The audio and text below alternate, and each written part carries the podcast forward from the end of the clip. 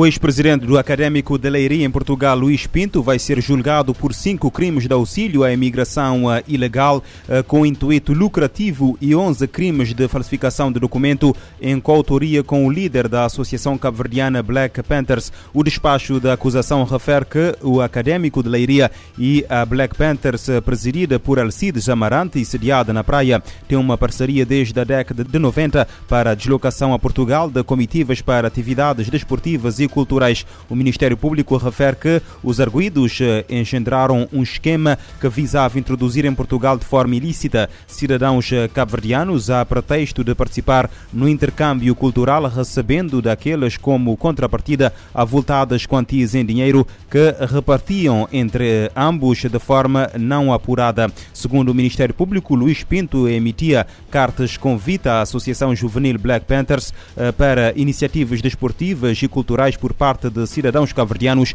bem como as declarações que atestavam o alojamento e o objetivo das entradas das estadias. Já em Cabo Verde, Alcides Amarante providenciava pela obtenção de vistos de curta duração, sendo que estes eram concedidos na condição de os requerentes se apresentarem no Centro Comum de Vistos, secção consular da Embaixada de Portugal na Praia, após o regresso a Cabo Verde. O Ministério Público relata que após a entrada dos cidadãos cabo-verdianos em território nacional no aeroporto de Lisboa, nem todos eram encaminhados para as instalações do Académico, além de que também não eram encaminhados para regressar ao seu país decorrido o prazo do visto. O julgamento por um coletivo de juízes do Tribunal Judicial de Leiria está previsto iniciar no dia 26. E o líder da Associação Cabo-Verdiana Black Panthers diz que nunca foi notificado no âmbito das acusações feitas nas notícias que dão conta do seu alegado envolvimento com crimes de falsificação e apoio à imigração ilegal em Portugal e que, portanto, não poderá ser julgado. Em declarações ao A Nação Online, Alcides Amarante refuta todas as acusações e diz que medidas judiciais estão a ser tomadas contra aquilo que considera ser blasfémias da campanha legislativa portuguesa.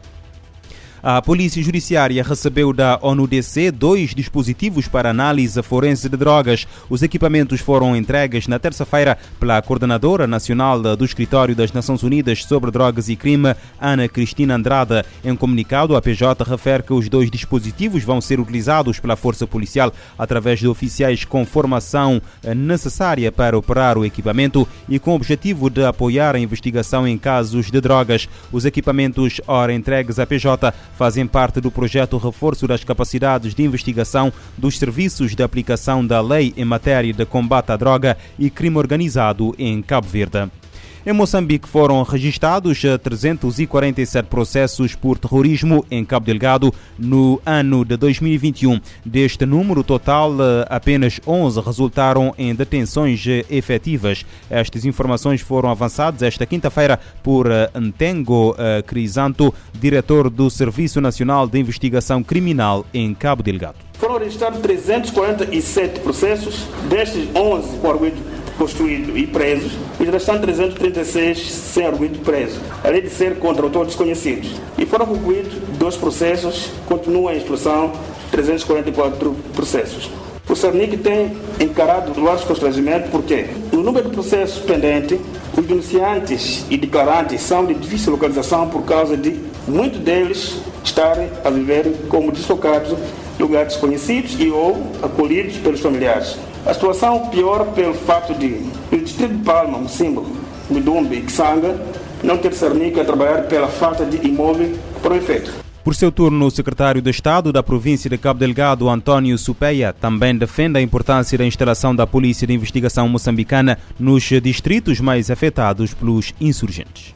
É preciso que se instale o SERNIC nos distritos onde precisamos que se inicie com a vida da população, no quadro da reconstrução do plano de Cabo Delgado. Face ao crime organizado, à corrupção, ao terrorismo e ao extremismo violento. É preciso manter uma boa relação com as comunidades para que logremos sucessos no nosso trabalho, quer investigativo, quer operativo, no âmbito do combate ao crime organizado, corrupção e o terrorismo.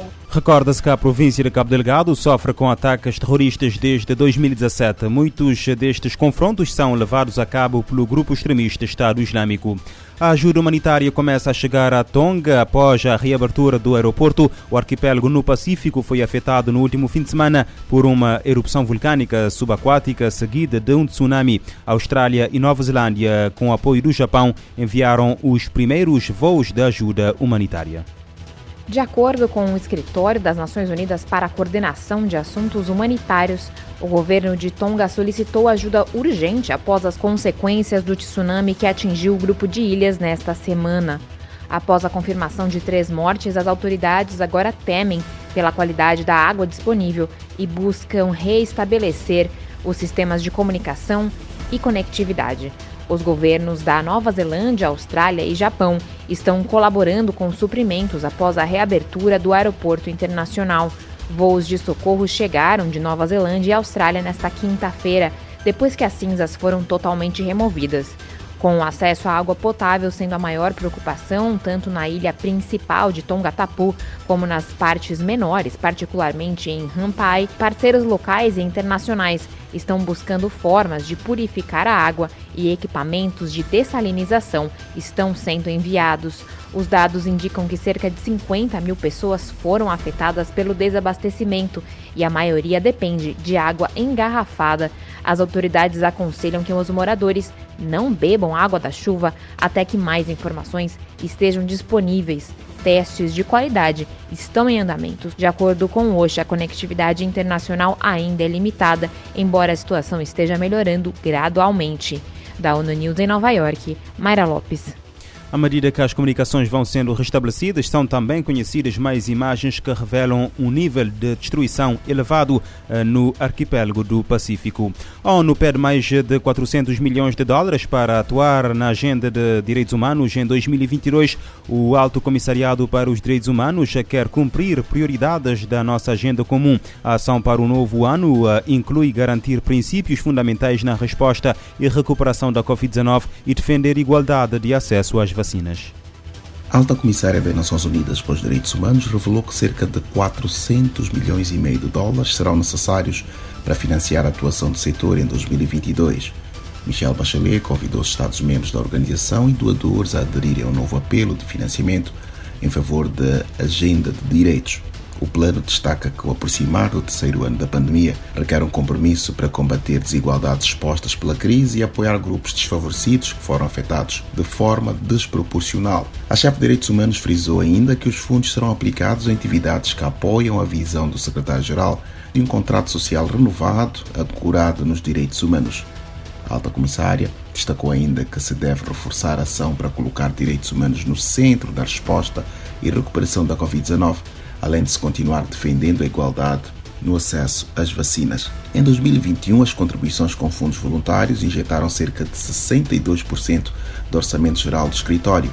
No total, 89 doadores concederam 227 milhões de dólares dos 385,5 que eram necessários. Bachelet destacou que os fundos foram insuficientes se comparados às necessidades adicionais, atuando numa realidade de crises como a Covid-19 e conflitos prolongados. Da ONU News em Nova York, Eleutério Guevara. A alta comissária da ONU para os Direitos Humanos destaca o compromisso para combater as desigualdades expostas pela crise e apoiar grupos desfavorecidos que foram afetados de forma desproporcional.